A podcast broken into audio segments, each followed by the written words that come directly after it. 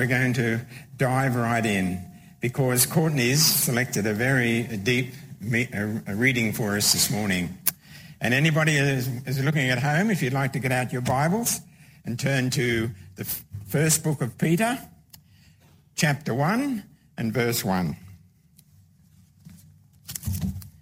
You can dive right, right with me into the scriptures. This is God's word. Peter, an apostle of Jesus Christ, to God's elect exiles scattered throughout the provinces of Pontus, Galatia, Cappadocia, Asia, and Bithynia, who have been chosen according to the foreknowledge of God the Father through the sanctifying work of the Spirit to be obedient to Christ, Jesus Christ, and sprinkled with his blood. Grace and peace be yours in abundance. Praise be to God and Father of our Lord Jesus Christ. In his great mercy, he has given us new birth into a living hope through the resurrection of Jesus Christ from the dead and into an inheritance that can never perish spoil, or fade. This inheritance is kept in heaven for you, who through faith are shielded by God's power until the coming of the salvation that is ready to be revealed in the last time. In all this, you greatly rejoice, though now, for a little while, you may have to suffer grief in all kinds of trials. These have come so that the proven genuineness of your faith, of greater worth than gold, which perishes even though refined by fire, may result in praise, glory, and honor when Jesus Christ is revealed. Though you have not seen him, you love him. And even though you do not see him now, you believe in him and are thrilled with the inexpressible and glorious joy. For you are receiving the end result of your faith, the salvation of your souls.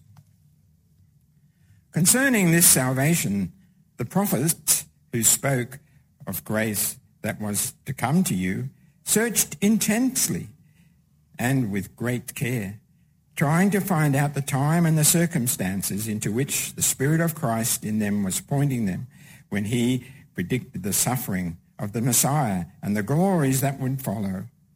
It was revealed to them that they were not serving themselves, but you, when they spoke of the things that have been told you by these, those who have preached the gospel to you by this Holy Spirit sent from heaven.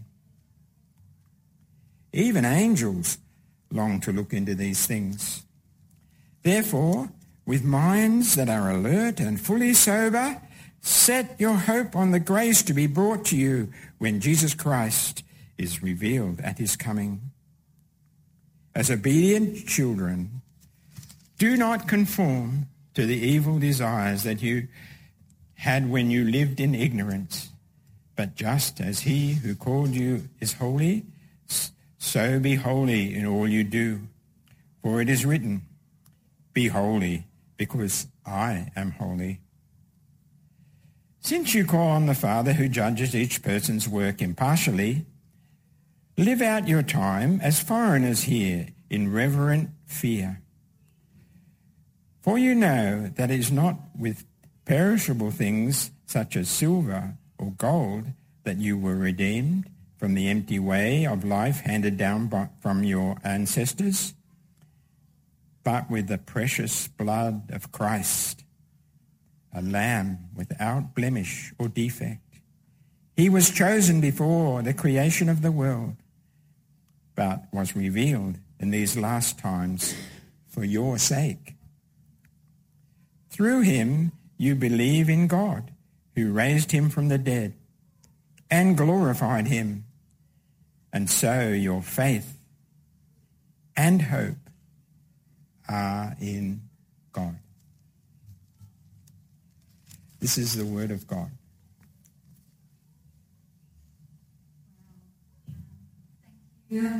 Oh. Happening. We're getting that sorted. I'm just going to do a little bit of adjusting here on the stage. There we go. Uh, what an honour to be able to share with you uh, today on Anzac Day. Uh, I feel, yeah, I feel very honoured. And if I'm honest, I, it actually didn't cotton in my mind that it would be Anzac Day until Thursday after I had uh, begun writing and, well, finished my, my sermon. But Amanzi made such a lovely connection for us before. We're here to honour people who have laid down their life as a sacrifice for our country and which is a reflection of of God's uh, Christ's own sacrifice for us as well. Um, as as Emma May and Oliver pointed out to us, uh, this is the last week of April which means that next week is the beginning of May Missions Month, which is very exciting and also means that since we're not in the middle of um, a preaching series currently, and since this particular sermon will be assessed uh, for my uni um, for my uni requirements and my preaching unit, I was giving a lot of leeway, uh, for better or worse. So it's bound to be a very exciting time for all of us. Um, so I have chosen to look into 1 Peter 1 because our, our young adults um, Bible study has recently just begun a study in 1 Peter. And I think that's possibly why it's been on my mind. It's been very impactful to me and I hope that it can be impactful for you as well. 1 Peter was written by Peter, who was one of the 12 apostles slash disciples of Jesus. And it was written as a letter to five different Gentile churches scattered around what is now modern day Turkey. It was a letter of encouragement written to people who were struggling as outcasts. And it really Another interesting letter was written around this time by a fellow called Pliny. He was Governor Pliny of Pontus and Bithynia. You might notice that those are two of the names that were mentioned in Peter's introduction. And he's written this letter to Emperor Trajan. It's very revealing. Pliny's a little confused about what to do with these strange Christians. So he writes the emperor and he basically outlines his, what his judicial process has been so far. He says, I interrogated these as to whether they were Christians. Those who confessed, I interrogated a second and a third time, threatening them with punishment. Those who persisted, I ordered executed. For I had no doubt that whatever the nature of their creed, stubbornness and inflexible obstinacy surely deserve to be punished. So Peter writes to these people, those being punished, rejected, and executed for their faith, saying to them, stand firm.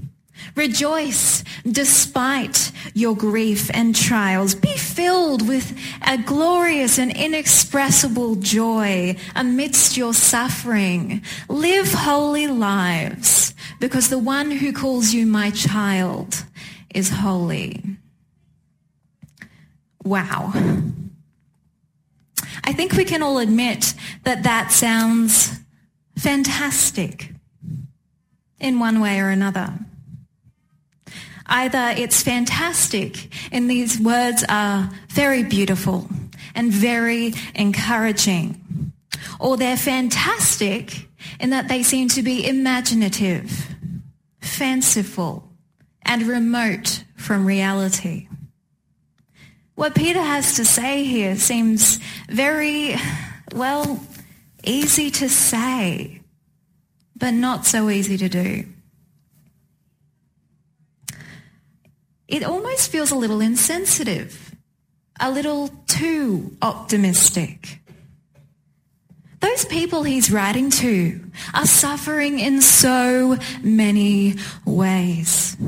At what point in between being interrogated and executed, are they meant to find the time to rejoice? What exactly about being rejected by your family is joyful? Or being despised by your neighbors? How about the loss of a job or financial struggles? Physical aging and chronic pain? Mental health struggles? What's joyful about that? Suffering. We all experience it in one way or another. And when we read passages like this, it can feel a little upsetting. A little, it could cause us to wonder, how can I possibly rejoice in my suffering? Or worse, what's wrong with me? That as a Christian, I'm not experiencing that inexpressible joy that Peter is talking about. Now, at this point, you might be wondering what a baby like me could possibly know about suffering. And you'd be right to think about, think that. I have experienced considerably little compared to most people here. I know, and I certainly haven't been a social outcast or persecuted like the Christians that Peter is writing to. But I have had cause to wonder about some of these questions. See, for about four years, from the time I was 16, I was clinically depressed. And I, I can only speak from my experience. It would get better. It would get worse. But I have a really vivid memory uh, one day, it was a beautiful sunny day, and I was up in Queensland, and I was sitting on my parents' veranda, and they have this most beautiful view of, of a grassy paddock filled with trees and cows, and there's this gorgeous little uh, dirt road creeping along in the distance. And I remember sitting there feeling incredibly numb, but somehow a sad kind of numb, and wondering what it would feel like in that moment of, of warmth and sunshine to feel happy. In that moment, joy or happiness or whatever it was felt completely beyond me. And then I got angry. See, I just read 1 Peter, actually. 1 Peter and I have a bit of a history together. And I thought, how could he say that to me or to them? Joy in suffering? Was he joking? I wasn't interested in pretending to be joyful or happy. Yeah, I believed in God, that Jesus had died for me, and I'd been told that he loved me, but those mental facts didn't make much of a difference. I was still suffering, and I was very unhappy about it. On my better days, I'd admit that I was deep, deeply relieved and grateful to be avoiding hell. And I, think I, I thought I suppose heaven would be okay. Hopefully not too boring being all alone on that cloud, but that was a future thing. My problems were right now. And what frustrated me even more was that upon second glance, Peter seems to be implying that these people, experiencing trials far beyond anything I have ever experienced and probably ever will, not only can and should rejoice in their faith, but that they probably already were rejoicing. Verse 6. How is that possible? What compels these people? And what was my problem? This feeling was also enhanced for me by the fact that my family were very involved in supporting missions over the years. And I'd, I'd hear stories of Christians in Myanmar and China and Iran and Iraq in terrible situations. and still experiencing joy in their day-to-day lives. What was their secret? There's a Christian theologian uh, called J. Christiaan Beker, or Chris as he's more commonly known. Chris was carted off from Holland at the age of 19 by the German occupation forces in World War II as forced labour. Chris suffered inhumane treatment in labour camps that left him scarred, depressed and suicidal. If anyone knew suffering, it was Chris. And here's what he wrote when contemplating on the fact that all people suffer. The point about suffering is not that we suffer, but how we suffer. It raises the question of whether there is a horizon of hope beyond it. If there is such a hope on the horizon, Chris says, then that will determine how we, how we um, handle suffering. For Chris, a biblical vision of hope is the key to turning our agony and tears into joy. And that from a survivor of a World War II concentration camp. So what was their secret that compels them to live like Jesus? To rejoice in times of serious struggles of many kinds? Verse 6. Christian hope. Peter tells these Christians that they're born into a living hope through the resurrection of Jesus Christ from the dead. Verse 3. Verse 13, he tells them, set your hope on the grace to be brought to you when Jesus Christ is revealed at his coming. For Christians, the word hope can be used to describe our big universal hope that we have and an attitude of hoping to look forward expectantly to God's future activity. So what's our big universal hope? What the hope that we're born into?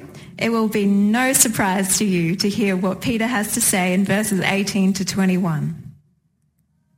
You were redeemed with the precious blood of Christ, a lamb without blemish or defect. Through him you believe in God who raised him from the dead and glorified him. And so your faith and hope are in God. Our hope is founded in God.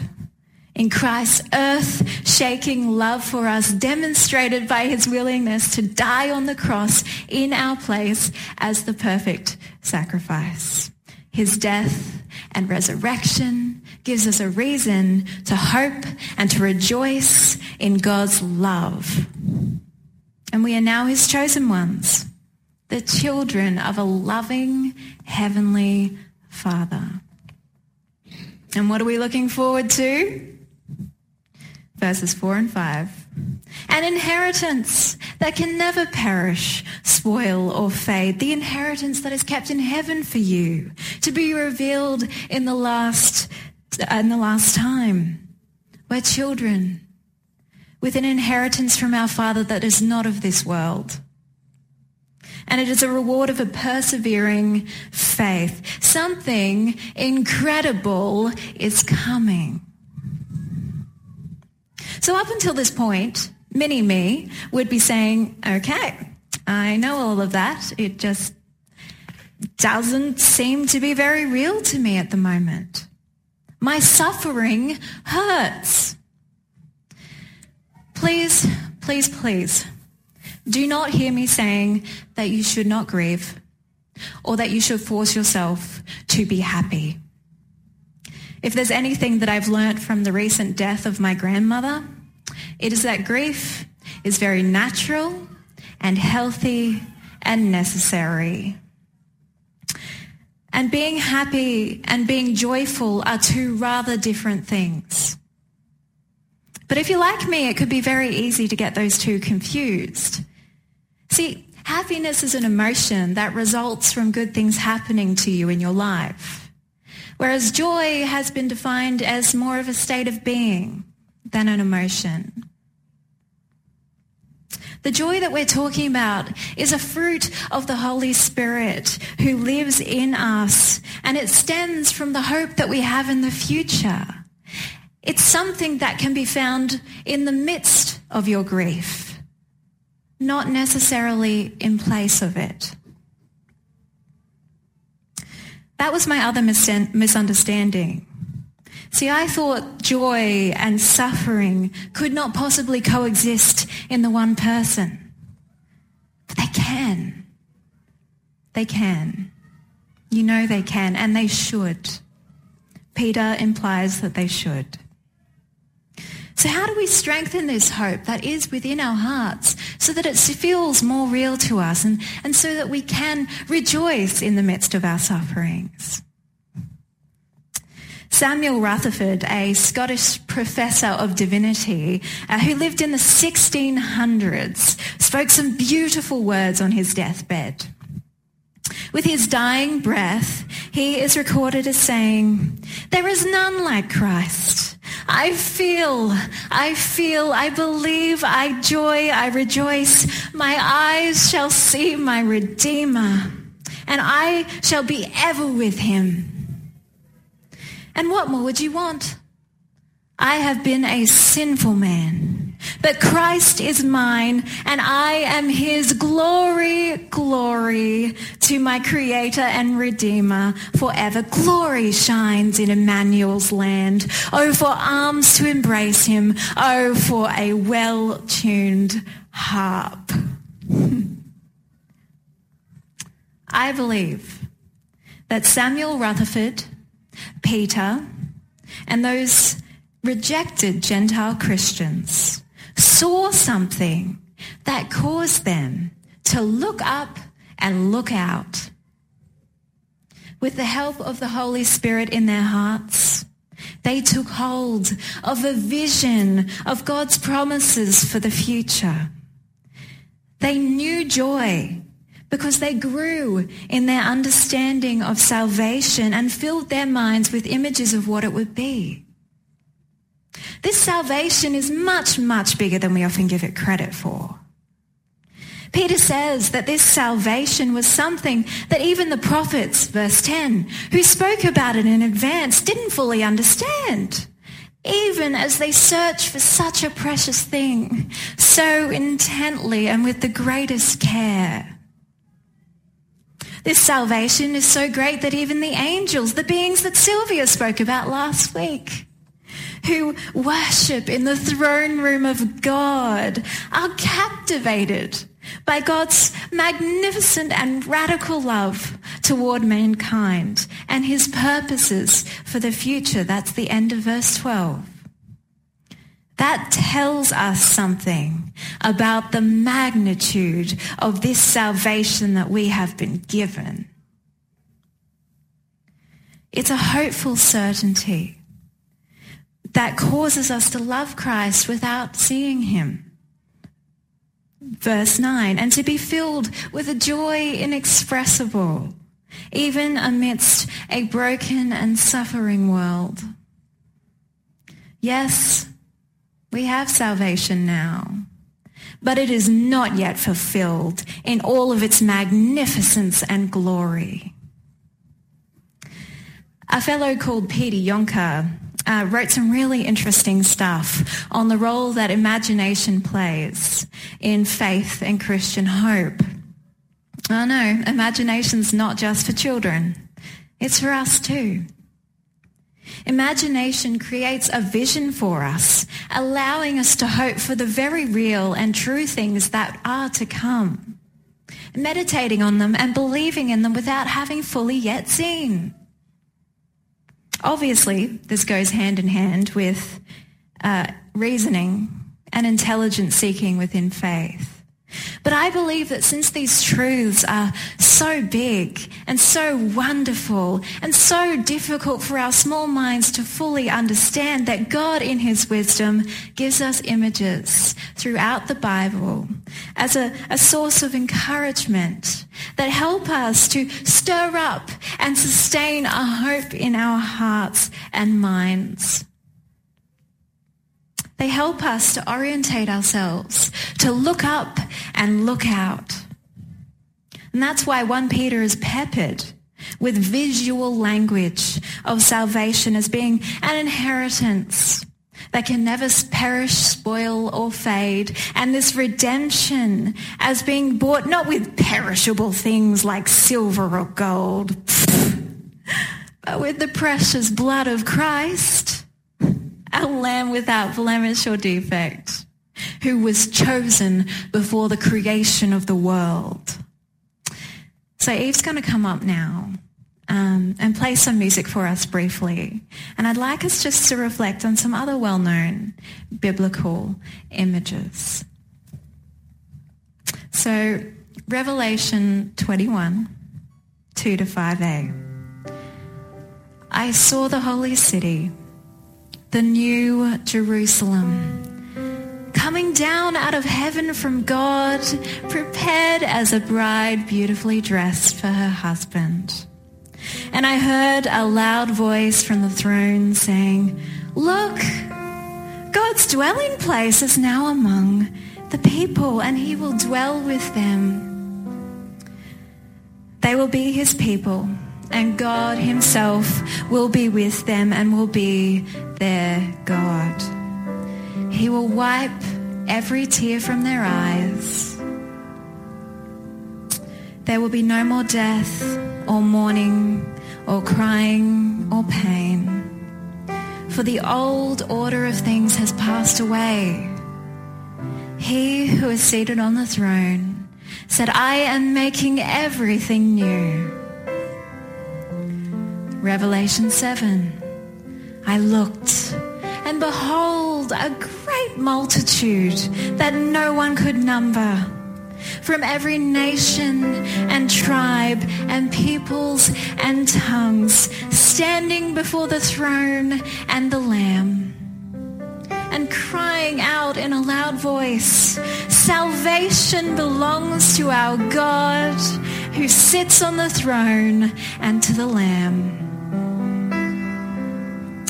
Anne Bradstreet wrote a poem reflecting on Revelation. Here are a few excerpts. The city where I hope to dwell, there's none on earth can parallel. The stately walls, both high and strong, are made of precious jasper stone. A crystal river there does run, which does proceed from the Lamb's throne. Of life, there are the waters pure, which shall remain forever pure. Nor sun nor moon, they have no need. For glory does from God proceed.